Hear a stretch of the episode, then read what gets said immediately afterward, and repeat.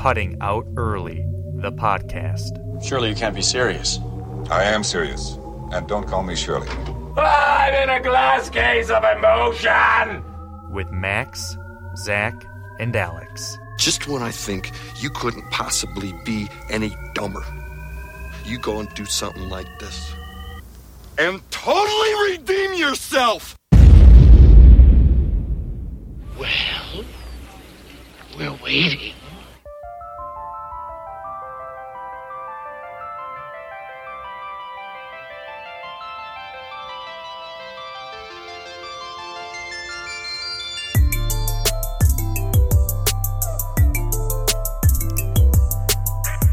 Welcome, welcome, ladies and gentlemen, everybody.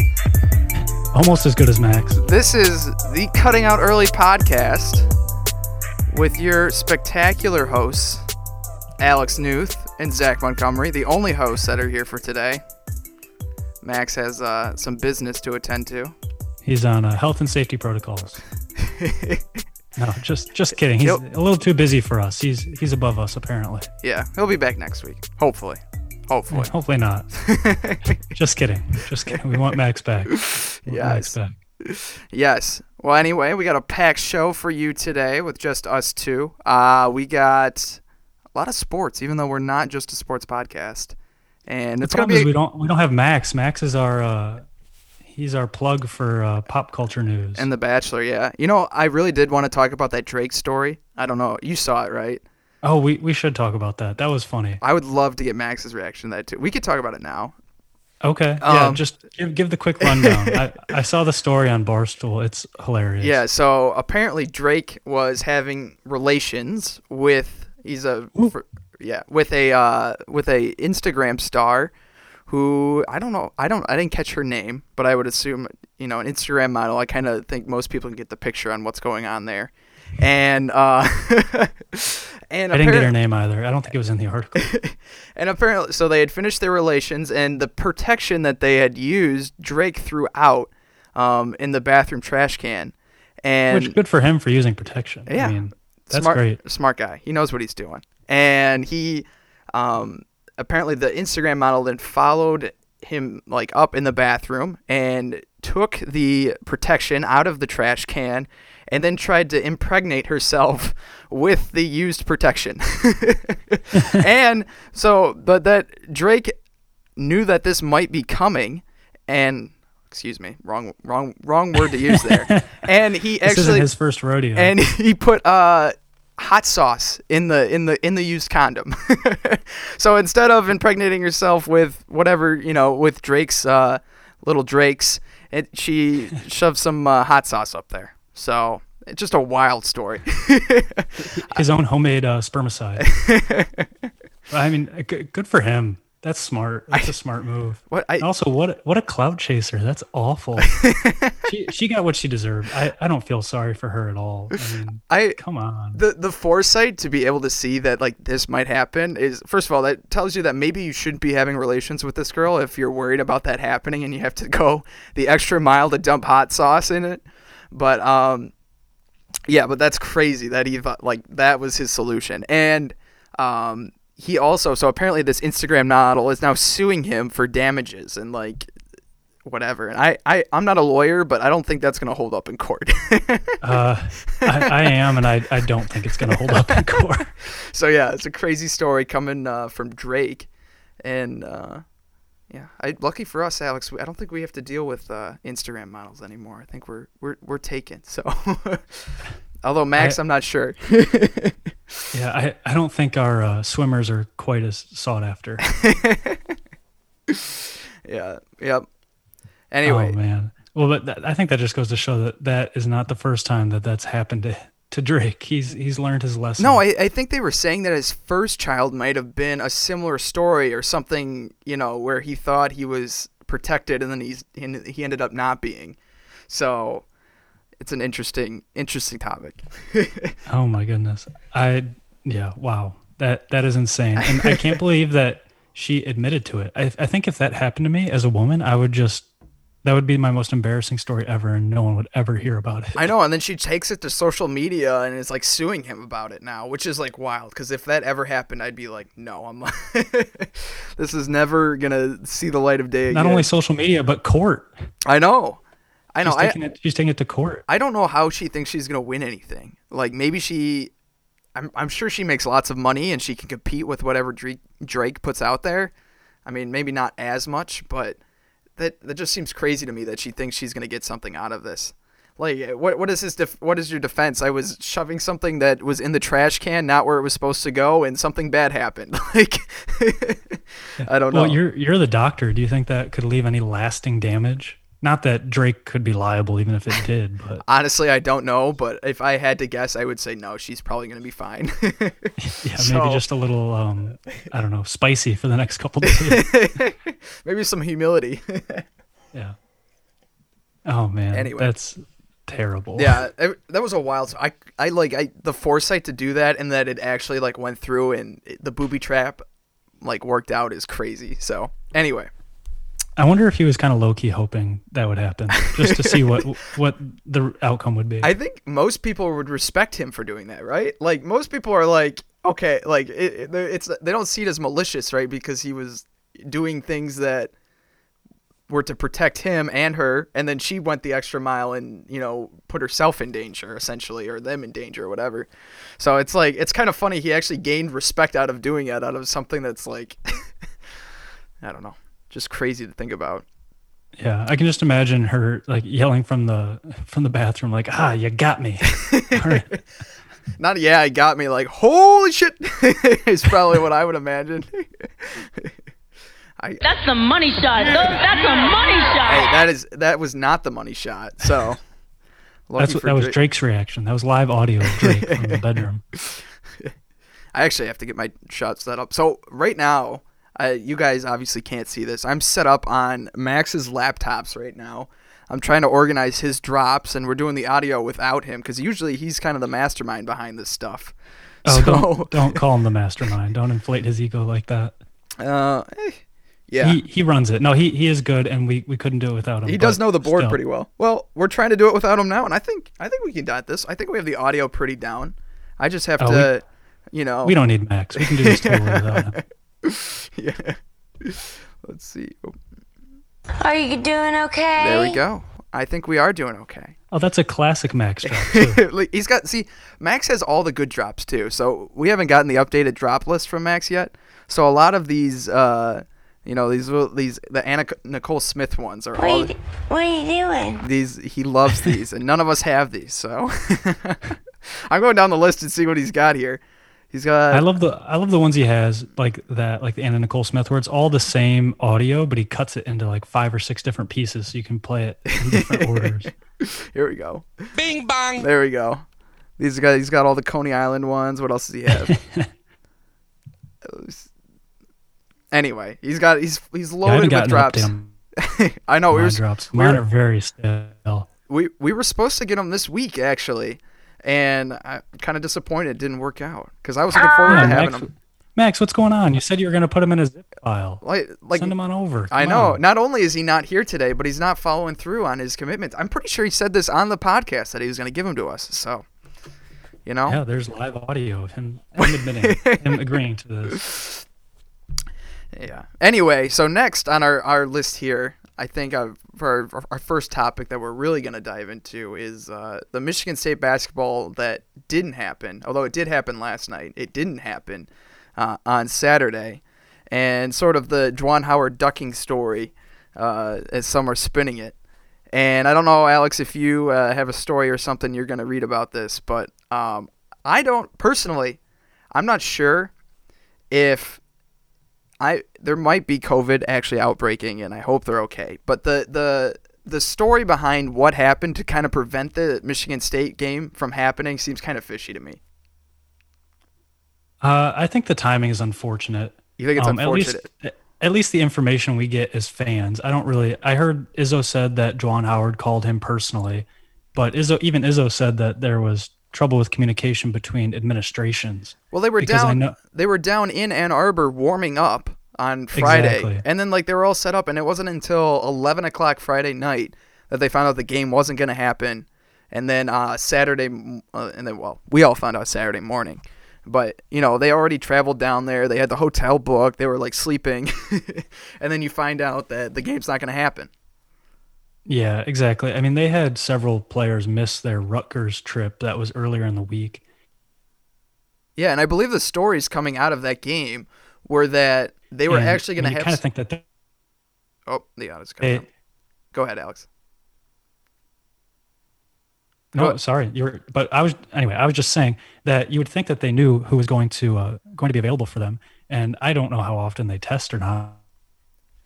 Uh, but why are they testing at you know midnight the Yeah. night before a game? I mean, let's get some tests in earlier, like before your opponent travels, especially if there's concerns about you not having enough players available for the game. Yeah, I no, mean, and the it just seems kind of like a courtesy thing more than anything. and they had a uh, they had a central the University of Central Florida game was like a week before this game, and apparently during that game they were like it was like a vacation for them. So not only did they go and lose, which was you know unfortunate for them, but they also were like at Miami Heat games and like going to the beach, oh, and jeez. I don't. Uh, so they weren't like being precautious. and then they ended up losing somebody for the Rutgers, you know, losing a I think it was like three or four players for the Rutgers game, and then enough for the Michigan State game that they couldn't even play. So it's like, you know, if you're gonna take this seriously, why are you guys doing that? You know, it, it just it also you were right, Alex, in what you said that it's weird that they were testing at like 11 o'clock at night. Like they, I think the story behind it was that something happened at practice for them to be concerned about some sort of uh, you know, contagious thing happened. I don't know if someone coughed at practice. I don't know. Just someone had a coughing fit. And like, oh no. All right, I want everyone tested, but uh, uh, I'm not sure what kind of like what the reasoning was, but something happened at practice where they were concerned, and then they ended up not playing. And debatable. First of all, it was it was a game where Michigan State was coming in with all the momentum, and frankly, U of M has been floundering for like the past three or four games now. I think they're on a like a three game losing streak, if I remember correctly. And it's you know it was to be honest, it was a game that um, Juwan Howard needs. You know, he needs Michigan State to come into Ann Arbor and for them to beat them if they want a chance to make the tournament right now. And if you want to build your resume and you do that with quad one wins or whatever Michigan State brings, like this was one of your chances. So I don't know. It's it, it's it's kind of bad for both sides at the end of the day. So I don't know if he did it. It, it it's not likely that it was purely because of you know I didn't want to play because I thought we would lose sort of thing, but it's just kind of the, the the story behind it seems kind of like what is going on over there, you know? Yeah, yeah, I agree. And I mean, I mean, even if you set aside the conspiracy theories of Michigan ducking opponents and all that stuff, I mean, it definitely comes at a really bad time for the program because, like you said, they were set to play Michigan State, then they were set to play Purdue on Monday, I want to say, and now they're set to play Illinois on Friday, tomorrow, and that is up in the air. So if they lose games against their top three Big Ten opponents, that's some tournament resume mater- building material stuff right there that they cannot, they might not be able to get. I saw somewhere on Twitter, some reporters were talking about how not all these games might be made up.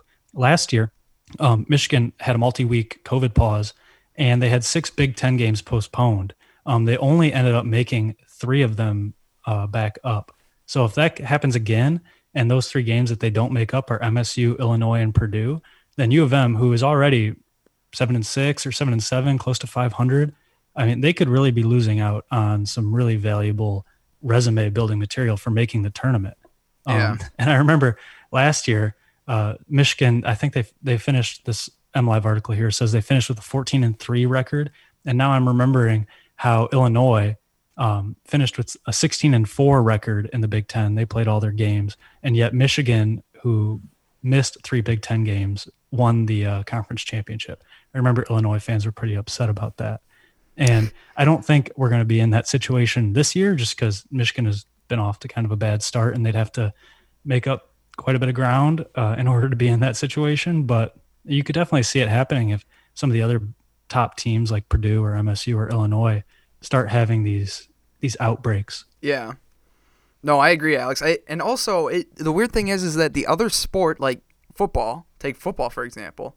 How is a team that's like, I don't know, how many times bigger is a football team than a than a basketball team? Like it's I like think college football can have like a lot. They can have a lot. I, like- I al- almost want to say it can have up to hundred something players. yeah, it's like four or five times bigger than your basketball team, and it was completely Oh, more. completely unaffected by the uh, by the COVID outbreak when they were in the playoffs. Are you vaccinated? Yes, sir. And and another point too th- is that uh the they're all vaccinated too, right? So it's like I don't know why everyone is still being tested when well, you're all vaccinated. well, we don't know if they're vaccinated or not. Um, I don't think one of Izzo's points. So this is again in the MLive article. Um, so Izzo said that um, Juwan Howard called him personally to say the game was off, and this is from this is a quote from a uh, a news reporter, Kyle Austin. While Izzo said he had no issue with Michigan's handling of the postponement, he said he'd like to see more transparency from schools at the administrative level, including on player vaccination rates, player booster rates, and protocol regarding quarantine and testing. So maybe Izzo's upset with whatever protocols Michigan has in place that allowed them to have this many positive tests, or maybe he's upset that he doesn't know what their vaccination rate is, or maybe he knows it's lower than it should be. I don't know. Maybe it's 100% and he just wants to know that. Um, but I know that the MSU basketball account tweeted out that um, their team is 100% vaxxed and boosted. Yeah. Yeah. Well, then I mean that would be that would be a point too. I I my point too is that some of these these players, especially in like these football, eh, the NFL's kind of moved this way, where if you're vaccinated, you don't need to be tested unless you're symptomatic, right?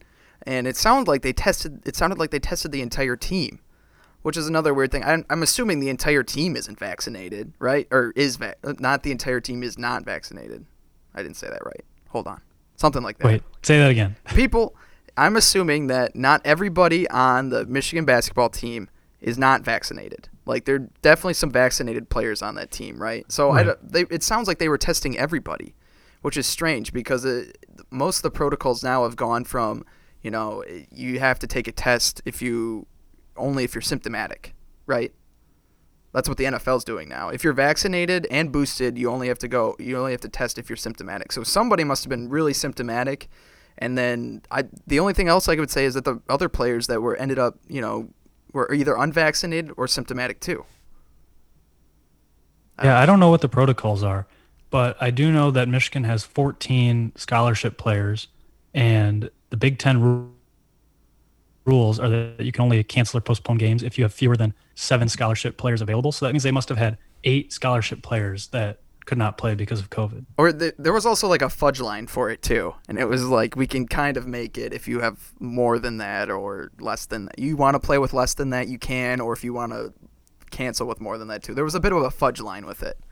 That's what I thought was going on anyway. Oh well, that that might be where the conspiracy theories start coming in.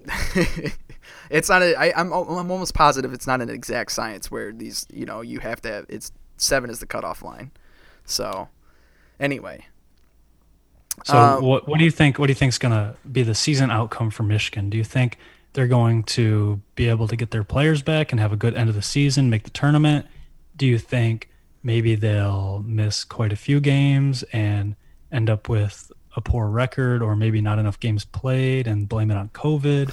Or do you think they come back Well- and they just play awful and miss the tournament despite playing enough I am 100% positive that if they don't make the tournament, the U of M fans will will say that it, it was an issue of um, COVID.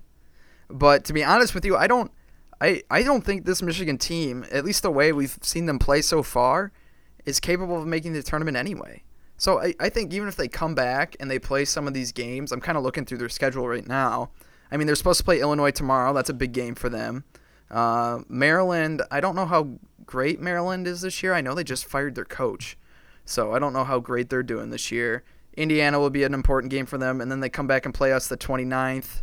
Michigan State the 29th. Then Purdue again. So there's two Purdue games. They have an Ohio State game, Wisconsin. So they have an Illinois. So they have a tough enough schedule. I think that if they strung some wins together, they could make it.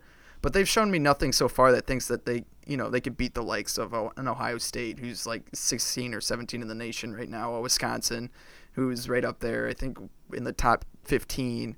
There's just I from what even some of the other their big losses have just been, you know, brutal. Like they were losing to Rutgers. I think their only win in the Big Ten so far is Nebraska, and Nebraska's just horrible right now. So.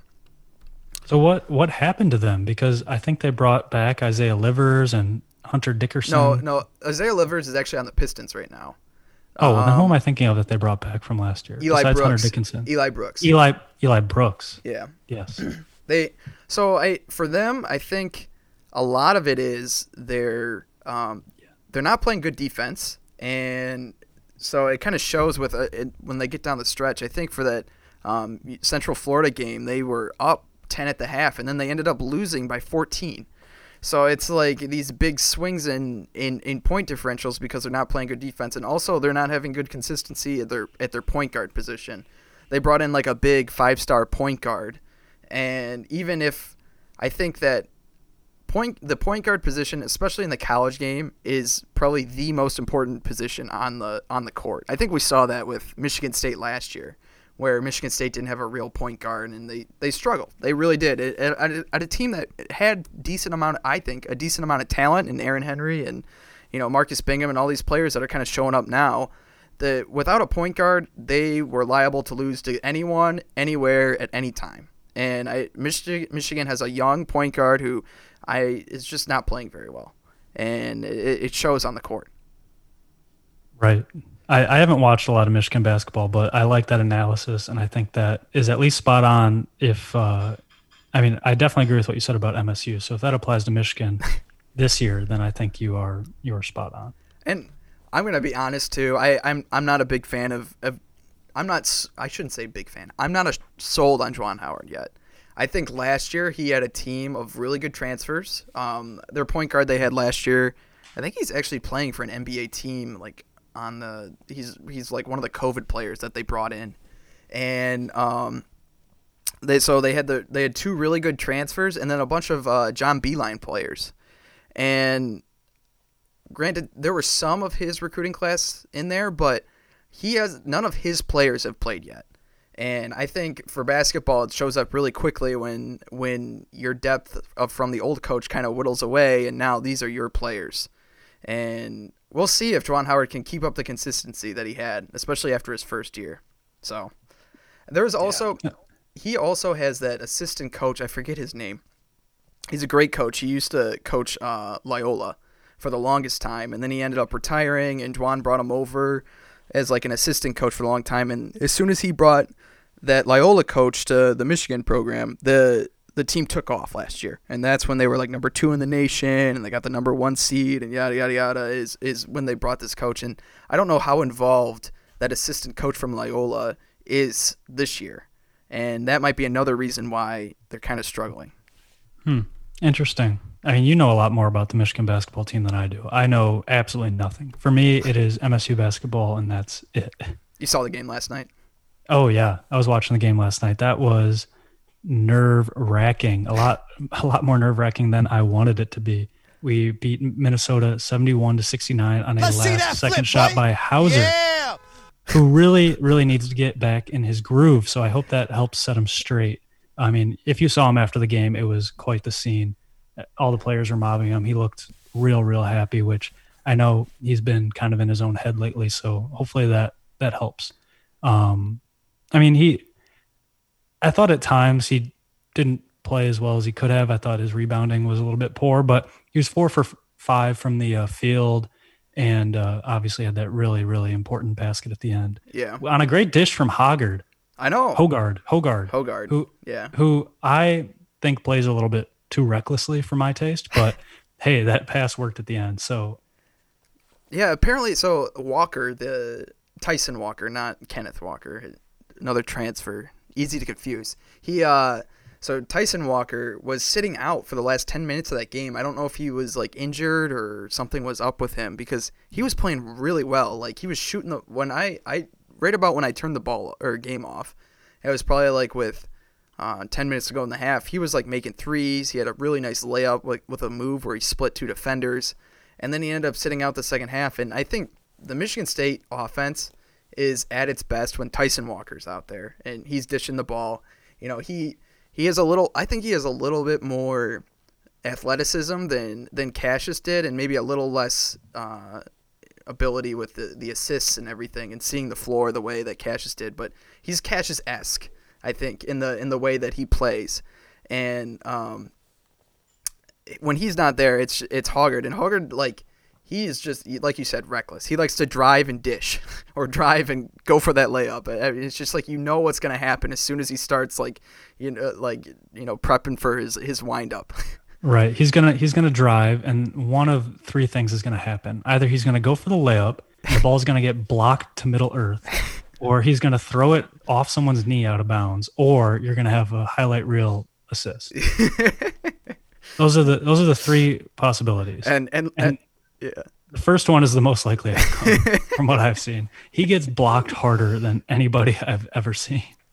Yeah, he he's got to work on that floater. Remember Cassius? He always had like that mid-range floater where you you didn't know if he was gonna drive all the way to the basket and do the low uh, do the layup, or if he was gonna stop like you know right around the mid-range and do the floater, and it would always go in like every time.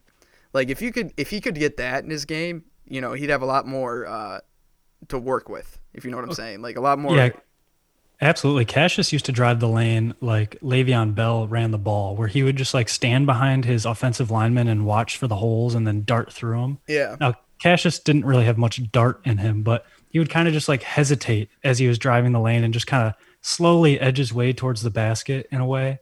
And then either, you know, kind of get around you and throw it off the basket once he, you know, had your ankles twisted, or he'd throw up that teardrop, like you said. Yeah. Yeah, Ho- Hoggard could definitely benefit from that, but who couldn't? yeah, yeah. I honestly, I, I watched the for most of the game. It was a weird game too, because I that was one game where I thought that not only was Michigan State better than Minnesota, but I thought that like they were like playing decently well, but for some reason Minnesota was just always in the game. It was so weird for me watching. Like it, was, it I think it was the offensive rebounds I, I guess if I were to look back at it, but it was just like it was a it was a strange game. I thought. I don't know. Luckily, it was a win. Yeah, Minnesota and, had 12 offensive rebounds, which is quite a few. Almost, I mean, almost a, over a third of their total rebounds were offensive rebounds, which I guess I don't know what a typical stat is, but that seems like a lot. Yeah. Um, but really, what kept them in the game was Curry. I don't know if you watched him he got hurt in the last like minute or two of the game. Eric Curry. Yeah. I think that's who got hurt, right? Or was it Battle? No, it was definitely Curry. It was Curry. Curry yeah. got hurt, but he had 19 points and he he played out of his mind. I thought eight for 12 from the floor, um, seven rebounds, 19 points. I mean, he just really carried them on his shoulders. And Minnesota is a pretty good team. They beat Michigan by 10. Um, and yeah, I agree. I thought MSU outplayed them for most of the game, but yeah, Minnesota just kept hanging around and they only had three players come off the bench. So it was really just those starters just really getting in their groove and wearing down the MSU defense, I guess. Yeah. Just, you know, slow and steady kind of wins the race. You know, if I look at this this game cast, I like to go on ESPN and see the um the charts of the score as the game goes on, as the you know, the two colors kind of fight back and forth to see who's gonna win. And sometimes you'll you'll see these score lines where they're are long stretches of just you know flatlining, especially against MSU. And in the first half, there's quite a few for Minnesota uh, flat lines. I can see like two or three pretty extended periods where Minnesota just could not score. But in the second half, there's like none. Minnesota was just consistent the entire second half, and points. that kept them in the game. Yeah. Yeah. So so Alex, what do you think the ceiling at in the in mid January? What do you think the ceiling of this Michigan State team is? Uh, the, I mean, I always want to say national champion, of course, and still, you know, dying for Izzo's next national championship. I I hope that happens. He walks he walks away if it happens. I think he retires right there on the spot. You think so? You you have to, right? You got to go out on top. I think he has a new, at least from what I hear in his interviews and whatnot. I think he has a new love for the game. Like he's loving it from a different side. he used to love being so fired up and getting the most out of his players that way. But I think now he loves like nurturing these guys. I think it's like totally different. Yeah. I don't know if you see the same, but he he seems almost like a dad to these guys more than like a coach or a boss. Yeah. Yeah, I can see that. He I mean, and the things he says about this team aren't necessarily their skill that he's so hyped about. He likes their chemistry and the way they, you know, the way they handle themselves together and how everyone's always, you know, playing off each other and stuff like that. It's a little different of a perspective. Yeah. Well, as far as ceiling goes, though, last I saw, they were uh, projected a two seed in the tournament, um, which I mean, I'll take that. That sounds great. Um, but if I go back to that Baylor game from earlier in the season, I just thought we looked, I don't know, maybe I'm trying to find the word, but outclassed, not outclassed, out athletic, if that makes sense. Like Yeah. Baylor was just so much more athletic than we are, and we just could not keep up in the second half. We we hung with them in the first half, but then the second half started, and we just you know couldn't couldn't hang with them. So I think it's tough to call this a championship caliber team when we don't have the athletes that I think we would need to hang with teams like Baylor, who are just all athletes. I mean, You know what I mean? In in So, MSU's I mean, defense, maybe with a good draw, we can get Final Four, Elite Eight. I mean, that would be great. I would call that a successful season. Um, but Max Christie is really developing. I think he's coming along really nice. And I mean, Izzo's a genius. He's the best coach in the game. So in in MSU's defense, I think Baylor is the number one team in the nation right now. So I they mean- lost to Texas Tech. Oh, they just lost. change. It, it will change probably after that, but it it shows that that loss was actually you know maybe a team that was undervalued at that point in time. I Alex, I think you, I have to agree with you that this team has a much higher season than they came in. You know, um, I we think like the stock. We like the stock. when when we when we came in, I think that they were unranked, and everyone was just like waiting for like, okay, what do you guys have that makes you different from last year when you guys were barely a tournament team? You know, you were the final, you were the last four in, and I think they they've shown that they're more th- way more than that now, right? They've had some consistent point guard play. Marcus Bingham is block city, um, and and and uh, Max Christie, like you said, has been big, and and uh, what's his name? Brown. Why can't I think of his first name? Gabe. Gabe Brown. Gabe Brown is is being the alpha that they need him to be. So I, I, I think there's a lot of potential there. I you know I would agree with you, Alex. I think that if we get a really good draw, I could see a Final Four. I do. I do see that. So we'll see. We'll see. But it's also uh, it's not quite Izzo yet. I'm we in for to, that. We have to wait through uh, February to get to Izzo. So we'll see after uh, February. All right. Well, do we want to, since we're on MSU, do we want to briefly go over these new football hires? Yeah. I don't know a lot about this first guy, the D line coach. So I'm going to let you tell me about him. Yeah. So th- first of all, uh, Michigan State has had two um, coordinators leave. One was the running backs coach, who was like instru- instrumental in the Connor Heyward transition into like the halfback. He was a running back when he started, and then um, he kind of transferred into like this tight end sort of player. And he left to go to Florida as a tight ends coach, and he was really well loved and really respected, and and and people think he's going to be well missed. But um, they ended up replacing him with a uh, Effrem Reed. He's a running backs coach that was actually like the assistant to the offensive coordinator Jay Johnson. And first of all, I think that's a great hire because he's from the Louisiana area, if I remember correctly, and he knows he has a lot of connections down there. So it helps with uh, Mel Tucker's sort of he's been recruiting the South a lot. Like I think we have this last class. I can't even remember how many players from Georgia came in in this last class. So that that's another that's a big hire. And then their latest hire is this D line coach who replaces their um, defensive backs coach. And this D line coach is an interesting pick because he wasn't a coach before. He was like a trainer. He was like a defensive line trainer for NFL players. Like Maxx Crosby was one of them. Uh, Chandler Jones, another one. These are big studs in the NFL now, and he was like a private tutor for those for those players.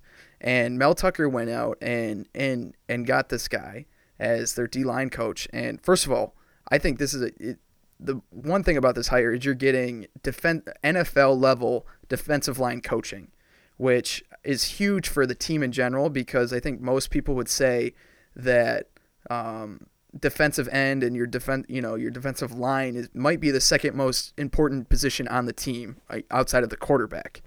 And another thing that this defensive line coach brings is that with the new facilities coming in, he's going to actually be training NFL clients in East Lansing. At least that's part of his deal. Like he could be potentially training them in Michigan State facilities, which is another huge recruiting tactic. Like it like say we had a recruit coming in and he's this big five-star defensive end and you look over and you see, you know, Chandler Jones training with uh uh you know, the, our D line coach or or Chase Young, you know, doing a couple drills on the sideline, like that would be spectacular in terms of recruiting, you know, in terms of being a bigger cachet, and it's just a huge like uh, status, you know, like it's it's it's a great recruiting and it's great for the team because defensive line too was also one of the weaknesses of the defense. Um, a lot of people think it was it, I can go into more detail I guess but uh, many people think that it, the the secondary was not as bad as the number suggested in that that the pass rush on the big third downs was the reasons why these teams um, had these big you know big plays but um, even though we were six in the country in sacks? Yeah so it, it was weird that, so Michigan State's numbers in terms you know last season we, they're the worst pass defense in the in the you know in the league last year. And um, one of the reasons was that we had we had good sack numbers on first and second down, so that's why we got number six. But the problem was is on third down, our sack numbers were basically non-existent, and that's your big passing down. That's when you know you need to you, you need to get to the quarterback because you know they're going to be there, and that's when they left their corners on an island, and that's when they would always convert on third down. I think that you know that Purdue game, for example, I, I can't even tell you how many third downs they converted on, especially third down and long, right? It was just like you can never get off the field. Anyway, the defensive line coach is going to hopefully make it so that we get a stronger pass rush, especially on third down. Yeah, I'm. I pulled up some of his information here just to try and get acclimated because I, like I said, I did not know anything about him. But this seems like a big hire, but it sounds like it's a surprising one. Like hiring a private tutor like this is not a you know a usual move, but you know, I'm seeing his list here and he has what 195 clients in the NFL right now. I mean, that is ridiculous. I mean, he's got somebody on every team, it seems like. I mean, yeah. multiple players on each team.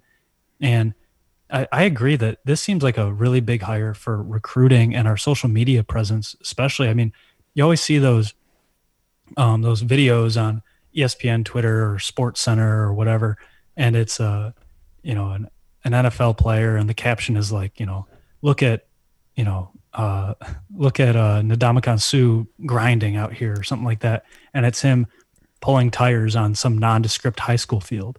Well, now that's going to be MSU facilities, and you're going to see Spartan heads in the background of all of those posts. Yeah. Hopefully, I mean, or at least you know, not all of them, obviously, but a lot of them, and that would be, I mean, just great for our brand, like you said. Um, it says here that he coached uh, defensive line for a couple years at Austin Peay, which is a Division two school. So I guess he has um, some experience actually coaching on a team. Um, I remember reading some Reddit comments, so take this with a grain of salt, but that he had been offered jobs at top programs before, but never took them because either one, he wasn't going to be allowed to continue his um, his tutoring or I, they call it tutoring in this free press article, but I'll call it training, his training business on the side, or B, he wouldn't be given an on-field position. He would kind of just be like an analyst or, you know, strength and conditioning coach or something like that. Um, so I think it was a huge move from Tucker to basically, I don't know, kind of out offer everybody else to get this guy because it sounds like he'll be worth whatever we're going to give him, at least at the position. I mean, if we become, you know, DEU, defensive end university, I think that is a huge, huge move for the program. So I really hope it pans out the way everyone seems to be saying it will. Yeah. Um, well, the thing is too is so um, he's replacing and and say this this coach isn't necessarily you know going to do like your big game decisions like the in game decisions he's taking the position of our former defensive backs coach. And well, you know, you might need a defense. You obviously you need a defensive backs coach. We actually have Harlan Barnett as our secondary coach, and he's somebody who's obviously well respected within the Michigan State program, and he was a secondary coach um, under uh, God the pick coach now. What's his name? Why can I not remember his name? Under D'Antonio, and he was the defensive coordinator. Anyway, Harlan Barnett. Har- yeah, no, like, I know Harlan Barnett, but the um, old defensive, the Pitt head coach now. What's Oh, Pat Narduzzi. Yeah, Sorry. yeah, yeah. I misunderstood what you're trying to say. Yeah, yeah, he was the no-fly zone, you know, secondary coach when, uh, um, anyway, back then when they were the no-fly zone. So, um, he can coach the defensive backs. Like we have a great coach for that already, and and now we have somebody coming in who not only helps you like in terms of you know training your defensive lineman to an NFL caliber, but also can really do something for recruiting. Like I, I can't imagine like you know coming for a visit, you know, and you see, like I said, you see Maxx Crosby out there, you know, pulling some huge tire behind his back. You know, that's just crazy to think about. So Right. You know, we've been mentioning these NFL names, just kind of guessing, but I like I said, that I have this list. So let me let me see if I can name a couple of the uh, biggest names uh, from his NFL client list, really quick. Man, the type is so. There's so many people on here. Um, let's see. We've got A'Shawn Robinson uh, on the Rams, Bradley Chubb on the Broncos, William Gholston of the Bucks. That's a big name. Uh, Ed Oliver of the Buffalo Bills. Yeah, that's a big name right there. DeMarcus Lawrence of the Cowboys. huge name. Um, six players on the Lions, so they'll Wait, be yeah. nice and local. I'm sure they'll appreciate the I wanna- reduction in travel costs. let's let's hear some Lions names. I want to hear them. Uh, Julian Okwara, Nice. Trey Flowers, Romeo Okwara, Nick Williams, Levi Anzo Anzurke. I can't say his name. Onwuzurike. Yeah, Michael Brockers. So yeah, so basically the entire starting defensive line for um, the Lions, which is cool. Yeah, Maxx Crosby, like you said. Um, He's one of the biggest names, and then Chandler Jones, I think, is another huge name. He's the Cardinals one. I don't know if how many people around Detroit follow Cardinals football, but He's also trained DK Metcalf because I guess this guy's skills, um, what he teaches, he teaches um, a lot of like hand movements, um, which is really valuable for receivers that are trying to get off the line and offensive linemen too. Um, so he's he's trained DK Metcalf and quite a few offensive linemen as well. So maybe he can help with uh, some of our offensive linemen and either combating defensive line swim moves and things like that, or uh, or just helping them with their own technique. yeah, Uh, we got Von Miller on here. that's that's a good one. I this guy, I, I just I feel like it was kind of a it was a uh, innovative hire too. You know, not many people. Well, nope. Usually, you take a coach from another program who was really successful there, and he can kind of, you know, come to a bigger program and prove himself here. This one is kind of like out of the blue, where, where this guy is more of a, you know, like you said, a tutor and not necessarily a, a as much of a coach. And I, I just think that it's like a really interesting hire, and it will be really interesting to see how it works out, especially from the recruiting aspect and the and the pass rush aspect. So I agree. It's a totally, totally out of the blue hire, but again, yeah, very, very innovative and something that you just did not see coming. I mean, I heard it and I was like, oh wow, like who is this guy? What's his experience? And then I heard it and I was like, oh, you know what? That actually really makes sense. Like, who do you want coaching your defensive line? Well, you want whoever coaches the best defensive linemen in the world, and the best defensive linemen in the world are in the NFL. Yeah. So who's who's coaching them, and not just the position coaches in the NFL, but I'm you know they all have trainers and technique, you know, gurus and leaders. So yeah, this is a this is a big deal. Yeah, And uh, oh, T.J. Watt on here too. Yeah, oh yeah, I forgot about that. TJ Watt. I think he's actually the best one, at, at least from my perspective. Like, I think he's the best one he's trained so far. But anyway, Oh, you mean the guy with the single season sack record in the Yeah. NFL? Yeah, I'd say that's pretty good. so we'll, we'll definitely see how that comes out. And then Michigan State actually, aside from the hires, they had another big contract, as you might say, with uh, Oh, I like a this big one. signing with Caesars Sportsbook. And I the the details of the contract I'm not totally familiar with, but I have heard that they're going to do advertising in the Michigan State Stadium.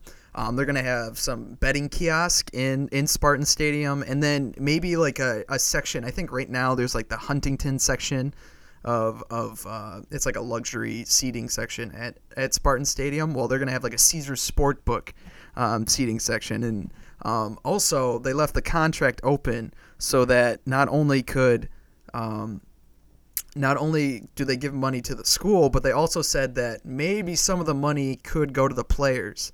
So this is a potential NII deal, and yeah, NIL deal for uh, anyone who comes in, which is a huge aspect. And I, I think this is exactly where where college It's going to be bigger than anything ever in history. I honestly, I think this is exactly where college football is going, where you get all these big sponsors to not only back your stadium and pump money into your stadium and your program, but pump money into your players. Like, I mean, to have access to a huge sports book better like Caesars, like even if you're not guaranteeing somebody a contract, but say you have like a, a five star coming in and they are like, well, what are you going to do for me? Like Alabama's going to pay me a million dollars from their sponsors or Texas or Texas A&M is a great example of that. Well, we, you know, you can say, you know, we have NIL deals as well, but also we have a fast track to you getting sponsored by a Caesar Sportsbook, you know, a big sports betting company, and that's just, in in my opinion, that's like exactly what all of you know college football is going, and that's you know exactly what Michigan State needed to do. Yeah, and I do think that it is worth saying that part of the deal is that um, they will be providing education to the uh, the student athletes about uh, dealing with sports betting and, and all the trouble that might come from that. As, uh, as Wait, really? That, Really, Yeah. that's part of it. yeah, they're going to provide education to the to the athletes, which I think is good. But I think it'll also, I think it will kind of be a class to help them learn about NIL deals as well. That's like a that's like a vodka company coming in and and and sponsoring you. oh, but they're but- not like they're not teaching them how to gamble and whatnot. I think they're helping them deal with the pressures that might come with that. I mean, one of the big things about keeping um, betting out of sports was all the scandals that used to happen before technology and um, surveillance was so high with um, with different athletes like you know Pete Rose. But there's a famous Boston College basketball scandal where the mob was or somebody I think it was the mob I don't know was uh was paying uh, Boston College Crooked basketball players to throw games. Yeah. No, I I I think uh it, it's that's interesting. I just I think it's like it's like the commercial for the the the huge liquor bottle with all these bombs and explosions and and and hot women and guys, everyone dancing on a beach with a drink in their hand and then at the end it's like please drink responsibly. that's what I think of that. anyway. Um, oh, but no, I think it's going to be a big deal. I think it's good. Um, I'm just hoping, at least from a fan's perspective. I mean, we used to um, go over to Windsor every once in a while before COVID closed the borders, and so we, I think, you know, most of the people in our friend group, we have uh, Caesar's rewards cards. So I'm wondering if maybe we can use some of our rewards for uh, free MSU basketball tickets or you know upgrades to uh, sit in the suite that you're talking about.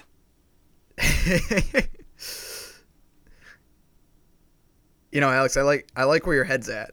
I think that's uh I think that's exactly where you, you should go. Like if I, I feel like if I have a ton of rewards at, you know, Little Caesars Casino down or wherever, I should be able to like use the rewards and get myself some nice seats at the football game. I think it'll be Sure, great. absolutely. I mean, that's way better than free tickets to the buffet or whatever. Yeah, or what is a, a, a customized what are the artisan pretzels? That's what they are. Good soup. Oh, Auntie Anne's pretzels. yeah. Oh man. Yeah, could I just get like a thousand Auntie Anne's pretzels? That'll be my my free play. the uh, um, uh, you know the big joke going around when when Michigan State signed the deal with Rocket Mortgage was like you know the Michigan State Spartans basketball team presented by Rocket Mortgage and that was like their headline for everything. Right. is it gonna be is it gonna be now the Michigan State Spartans football team presented by Rocket Mortgage and Caesar Sportsbook? yes, the the Caesar Sportsbook Michigan State Spartans presented by Rocket Mortgage, and and financed by at, at UWM Field. you know, uh,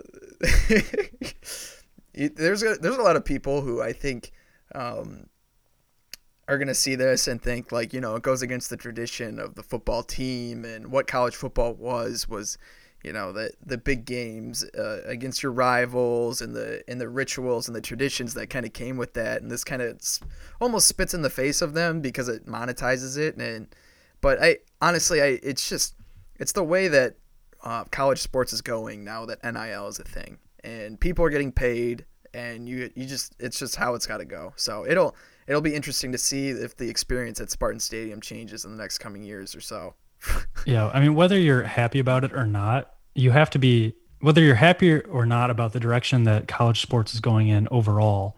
I think you have to be happy if your team is leading the wave. I mean, I want my team to be at the forefront because that's going to win us championships, right? Yeah. I mean, whether I mean whether I like how they're doing it or not, as long they're doing it the way everyone else is there's there's no glory in you know doing it without NIL or anything like that. Yeah, exactly. Yeah, I don't think you know Alabama and Georgia aren't you know, or if Texas A&M wins one in the next two years or so, no one's gonna be like, oh, but you spent all those money to get those players. It's like, no, just just look at our trophy in the case right there. That's all.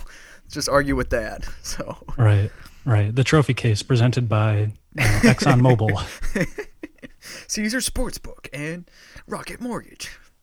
So, yeah. It, anyway, that, that we're doing a lot of sports today, and we have one last sports, well, football topic to go through today, and it's it's purely because it's one of the greatest weekends in the NFL of the entire season, I'd say. Oh, absolutely. I I mean, yes, NFL wildcard weekend is probably the best weekend of football of the year, college or NFL. Yeah. I would say maybe like opening weekend for college football, but yeah, no, NFL wild card is great. I am uh, I am absolutely pumped. So we have a full ticket of games to get to. Um, we're gonna. I don't know if Max actually sent in his picks or not. Let's see. Oh, he did. Awesome. He did. He did. Okay. Oh, he did straight up wins. He didn't do the spread. Anyway, so we'll do this. We'll do it similar to how we did it last year. How we we had a tally. We picked all the playoff games, and at the end of the game or at the end of the season, we had a, uh, a final bet, and that final bet will be decided by who wins the um the who has the best record throughout the playoffs, picking the games. So I yes. don't know, Alex, if you want to get us started with the AFC here. Sure. So let me just explain the format here. And this is kind of contingent on Max answering my text because he sent us winners, but he did not send us uh, his Super Bowl matchup. So each week of the playoffs, I want to go through and I would like to pick, uh, I would like each of us to pick the winners based on the spread. And at the beginning here, for a little extra side bet, I would like us to pick what we think the Super Bowl matchup will be and who we are naming champion so we have six games this weekend, a full spread. Um, so I would like us to go through, and I can just quickly read off what the games are and what the spreads are that we will be betting, and then we can do our picks. Now Max texted in his uh, his picks, but he just said wins. So we're gonna assume he means cover because uh, well he sucks and he's not here, so that's what he has to deal with. Very fair. Um, so on the AFC side of things, the Titans have the bye week, which is kind of incredible. Um, just to go off on a little side note here, that they have the bye week, considering they didn't have Derrick Henry for like half the year. And they're getting him back, right? I heard you say that. Yeah, and they're going to get him back for their playoff matchup. I think they're expected to um, in in two weeks, not this week, but next week. They should have, him. which is awesome. I, so that is is good news for the tight pretty incredible, um, if you yeah. ask me. It's a, well, it's a huge game changer. He was the yeah, leading. He, he, was the leading rusher for you know however long. He, I, I don't I, I don't know the exact week he went out, but through the through the like first half of the season, he was the leading rusher by a mile, and he was like on pace to set records with his rushing with his rushing totals. And now like he's coming back for the playoffs. I think that's huge for their team overall. Like it, that was their offense. Right. So hopefully hopefully he's healthy and refreshed when they get back. So let's do our picks, and then uh, we'll announce our Super Bowl matchup and winner. Hope hoping that um, that Max gets back to us. Yeah. Um, so we've got Steelers at Kansas City. Uh, Kansas City is favored by 12 and a half. We have Patriots at Buffalo. They're going to be playing in extreme cold, and we have the Buffalo Bills favored by four. Uh, we have Raiders at Bengals. That'll probably be a chilly one too, with the Bengals favored by five and a half. Yeah. On the NFC, the Packers have a bye week. The Eagles are playing at Tampa Bay. Tampa Bay is favored by eight and a half. San Francisco travels to Dallas, where Dallas is favored by three. I'm really and, excited about that game too. All on the Monday the- night one. Yes, the Monday night matchup, battle of the NFC West foes. Cardinals at Rams, with the Rams favored by four. So all uh, lower seeds, all home teams are favored. Um, and I will let's do AFC first. We'll do the AFC first, and then the NFC. Okay. Um, so again, Kansas City favored by 12 and a half. They're Which at is home. huge. Absolutely Yeah, huge. that's that's huge, but I don't trust the Steelers. I, I don't trust Big Ben. I think Kansas City runs all over them. I think they're in full playoff mode now, and they win by at least 20. I'll So say you- you it's going to be a cover. blowout. Okay. Um, so I'll take Kansas City there with the points. Oh yeah, they're going to cover by a lot. I think. You know- Um, Buffalo hosting the Patriots. Um, this one I think is an easy pick. I think this is an easy, easy, easy pick for me because I think the Patriots win outright. But I will gladly take those four points because even if even if Buffalo does win, it's going to be freezing cold, and the Patriots are going to play them closer than anybody thinks they will. You know, you know who Max Anyway, has? so that'll be a close game, no matter yeah. what. I, honestly, Alex, I no, can, who's Max have? the first two for the first two picks, I completely agree with you. I think that the Chiefs are going to run away from the Steelers. I think they just have too much offensive firepower for them to even come close to competing with. And then the and, and the patch the Patriots over the Bills, I think is an easy pick. I think you saw in the first matchup, not as much the second matchup that they had during the regular season. The Patriots were just able they ran the ball literally every play except for like two or three. I think Mac Jones threw two or three plays and they won the game. And yeah, that's think, not hyperbole. Mac Jones threw like three passes. literally two and i and and i there's just no way that the buffalo bills can do that with their the style of offense that they typically run so i think the patriots run away with in the cold weather easily literally run away and then uh, i said max max has the chiefs and then max also but max is going against us and has the bills so Be a crackhead. anyway he's uh he's gonna follow up with the bills and then who's your next pick alex Well, Raiders at Bengals. Bengals are favored by five and a half, Ra- which is kind of a tough number because these playoff games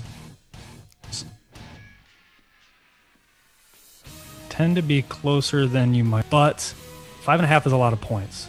So I do think the Bengals win, but I'm going to take the Raiders to cover. to cover it. The um apparently the all of the Vegas money is on the Raiders right now. So that'll be interesting. I you know, Alex, I just think that uh, Ja'Marr Ja'Marr Chase and uh, Burrow are just way too hot of a combination to um, to slow down now, and I don't think the Raiders have the secondary to even come close to uh, stopping them. I mean, Chase is putting up Randy Moss numbers this year, and if you have something that, that that is that special, I don't think there's any way that a team that barely snuck in like the Raiders can stop them. So I'm gonna have to go with the with the Bengals to not only you know win but take the five and a half points with it. Max also has the Bengals, by the way. Okay, so he's all gonna right, side with me. I, I like that pick. Like I said, I really like the Bengals. Five and a half is just a weird number. I could see it being a field goal game.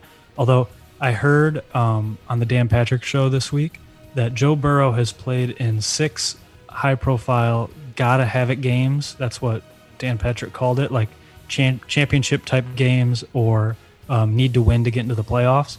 And Joe Burrow is 6 and 0 in those games, averaging over 400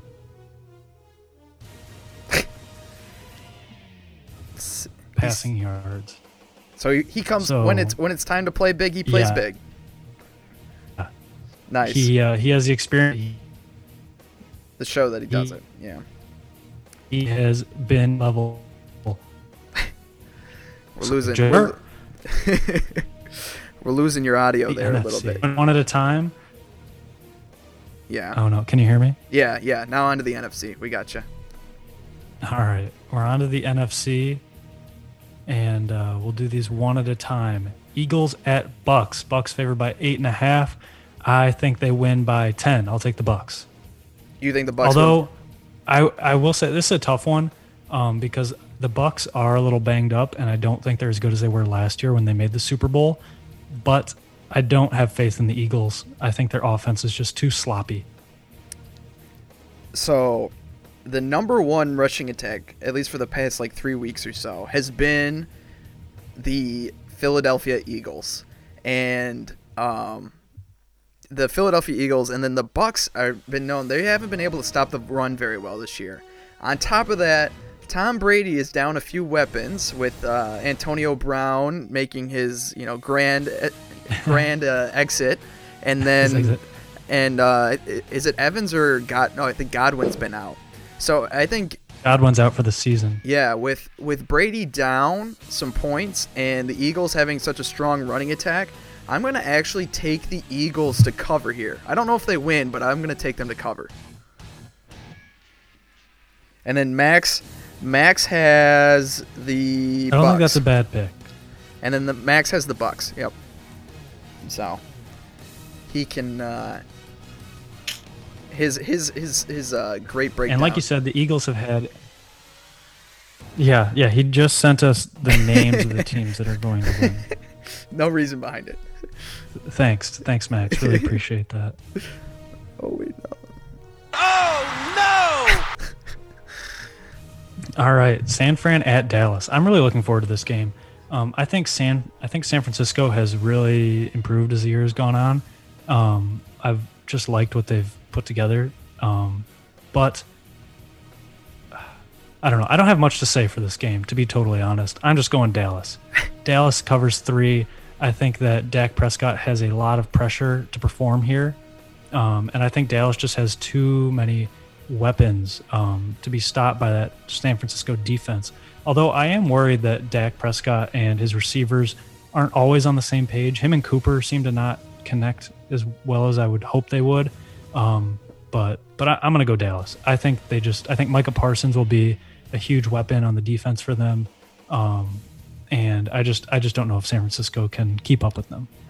So I actually I got the opposite here. I think Dallas is sort of stumbling into this playoff situation. Um, I know their offense was very good in the beginning. They've kind of slowed down a bit here at the end. And San Francisco, San Francisco is playing their best ball, and they're playing playoff football. I think they have a great pass rush that's finally coming together. They have a running attack that just cannot be stopped. And it's not even the, the, the running back. You don't even know who's which running back is going to get it, and it just goes for 10 yards every time the guy gets the ball. I mean, it's even Deebo Samuel. They got their wide receiver taking handoffs. I think that the San Francisco. This is the upset of of what is it Sunday, and I think the San Francisco takes this one, steals it from the Dallas Cowboys.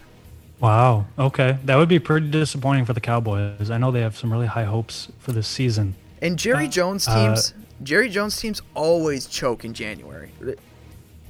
Dallas always seems to make the playoffs, and they never do anything with it. Yeah, that's true. Uh, Max has the Cowboys. All right. Cardinals at Rams. Rams favored by four. This is my upset of the weekend. I have the Cardinals winning. Unfortunately, Matthew Stafford has just not looked up to snuff lately, and uh, I just I just don't know. I I think that the Cardinals have something to prove. I think that they have uh, a lot of weapons. Their defense has been really strong, especially if J.J. Watt comes back. Um, that addition of Zach Ertz at tight end has really helped them. Um, I guess I don't know if DeAndre Hopkins is going to be back. Do you know, Zach? No, DeAndre Hopkins will not be back. He will not be back. Okay, well, that hurts for sure. But we've seen that AJ Green has been able to step up. Um, Christian Kirk has had a nice season. Um, of course, Cooper Kupp um, and Matthew Stafford will perform. But I think Matthew Stafford just makes a few too many mistakes. And Kyler Murray, who could have been in the MVP running if he hadn't gotten hurt, I think. Oh, uh, that's how you're gonna blame it. I think steals one for the Cardinals. You know, Alex, I this one's really tough for me. Four points for the Cardinals is a lot. I think that the Rams end up winning this game because I don't think that Cliff Kingsbury has been able to coach in late season, eh, like at after November It's just nothing he could do. Like there was a there was a stat and it was like he's 3 and like 10 or something after November. And I just don't think that he can do it, but I think that the 4 points is a lot. So I'm going to say that they actually cover the 4 points but the Rams win. Okay. Okay, so we're on the same page there. Now comes for our much awaited Super Bowl picks. Who should we read off Max's first? He texted. Yeah. Max has the Bills playing the Packers. And he has the Packers winning. But he says he'll root hard for Buffalo. And that's all he says. Well, I think you and I both don't have the Bills getting there, so no. I mean, it could happen if they get through the Patriots. I think that's a tough first round draw for them. If they get through the Patriots, I think they could get there, but I think that's a tough first game. Yeah. So who who's your pick, Mac? Zach? I'll let you go first. So for me, this is interesting. The AFC is just so wide open. I don't know if there's one team that really stands out to me as the clear Super Bowl champion. The one thing that um, Kansas City has is the experience, and I think they're playing their best football now. And I don't think when Kansas City's playing their best football, I don't think any of these teams can really compete with them. So I'm gonna go with Kansas City, and then from the NFC, I'm gonna do uh, the Packers because I Aaron Rodgers is playing out of his mind right now, and then I have the Packers winning his championship. Wow. In in Rodgers' last season in Green Bay before he goes to uh, Buffalo or not Buffalo, uh, the Broncos in Denver. you think he's gonna go to the Broncos? Yeah. Um, he very well could. He could follow in Peyton Manning's footsteps for sure. Um, well, to be honest, I think we are going to be on pretty similar footing here um, because I have the Titans versus the Packers. Um, I just I think the Titans have kind of snuck by everybody because they played pretty boring football, but to play a, a lot of the second half of the season without Derrick Henry and still get that bye week, I think says a lot to how you've been playing. I think the addition of uh, Julio Jones has really helped them actually have somewhat of a passing game. Um, and I just think that that bye week is really going to help this year being well rested going into the next few rounds. I think that the uh, the extra game this year really hurt a lot of teams in terms of injuries and maybe even injuries that you don't really know because it's not a star player. Maybe it's a lineman here or a lineman there. I mean, we saw how Kansas City was with their depleted offensive line in the Super Bowl last year. Uh, so Huge, I think this yeah. that bye week is really going to help the Titans, Titans Packers. But like you said, Aaron Rodgers has been playing amazing. I think the argument you had for Kansas City that they're playing good football at the right time applies to the Packers as well. And I have the Packers beating the Titans in the Super Bowl. And that is our first round of the NFL playoff picks. I will say, I guess I kind of took the easy way out, taking the two top seeds. it never works out that way. Well, I feel like it never works out that way. I, I would have to look at the stats to actually see if it does. But we will see if it actually does or not. I mean, we could have some surprises. I think. I mean, I don't think the Bucs can do it because I think they're just a little bit too injured right now. Um, San Francisco, if they get past Dallas, I think you're right that they are also kind of peaking at the right time. Um, but I don't know if they can get past the Packers. I think Kansas City can definitely get past the Titans, but I just think that the Titans being well rested is going to help them. I think if Buffalo can get past the Patriots, they have a chance as well. Um, but I think just the two strongest candidates are the bye week teams. The only bye week. It used to be two buys. Two teams got the bye in each division. Now it's not. So right, the they added play. an extra wild card. Yeah. So anyway, it'll be a great weekend. I'm I'm honestly I'm really excited for this weekend. I think it's gonna be, you know, full of all these games look great. I mean, there's not a game here that I'm like, wow, this will be a horrible one. So, I mean, maybe the, the worst one is the Steelers Kansas City, and I think you know anyone could surprise you out of, in you know in any game. So it is the. NFL. Well, what's what's the over in that game? Because I think Kansas City might hit it by themselves. Not that the Steelers' defense is bad. It's just Kansas City's offense is so good, and I don't think the Steelers' offense will be on the field very much. Yeah. Yeah, definitely. I, I honestly I, I can't look at. Let me see. My internet's uh, not working, but we will see. Yeah, I'm, I'm trying to pull it up. It might take a minute. I I don't. It was kind of a joke more than anything, but we uh, I think that well, we're not a sports podcast, but we uh, we are focusing on sports today, and that that was our last topic. So I think we're. hey, hey, we talked about Drake and the hot sauce. Oh, that's true. We opened up with the great Drake story. So you know what? Hey, we are officially still not just a sports podcast. Not a sports and podcast. and we completed an episode without Max. So Which now is- we just need to make sure we can save it and upload it. we have to be Which careful. might be the hard part. What, yeah, yeah, we will see. Will anyone actually see this episode? We will see. Um, hold on one second. I gotta get the uh, the outro going. The So- over under is 46 on that Steelers Kansas City game, by the way. 46. Um, you know, Alex, I might take the under because I think this is what I think is going to happen. I think Kansas City is going to put up like 35, but I don't think Pittsburgh's going to be score be able to score a thing. So I don't know. They score 10. I don't think so. I really don't You think don't, so. You don't think they can score 10? No, I Because I, agree that Kansas City will probably score about 35 on their own. Um, but yeah, I don't know if Pittsburgh can put up 10. So yeah, I agree. Under under might be the play there just because of how poorly Pittsburgh's offense is going to play. Yeah. All right. Well, here we go. Hopefully, this is the outro. Awesome. Steelers lost to uh, Kansas City 36 to 10 just a couple weeks ago. Oh, wait, what's the over under? 46. So do with that what you want. Uh, this has been another great episode of the Cutting Out Early podcast, minus Max. Zach and Alex. Yeah, we're, Uh, we're if you think that Max should not return to the podcast, please write us. Yeah, please you let us find know. us on Twitter at Cutting Out Early. We've a- Instagram Cutting Out Early dot podcast. we've gotten a few more followers this week too, so definitely something to uh, to look forward to. Oh, what are we up to now? One, 1.2 million. Yeah, yeah, something like that. Something like that. Anyway, We're really crushing it. thank you guys for listening. Please rate and uh, subscribe, and we'll see you next week. See ya.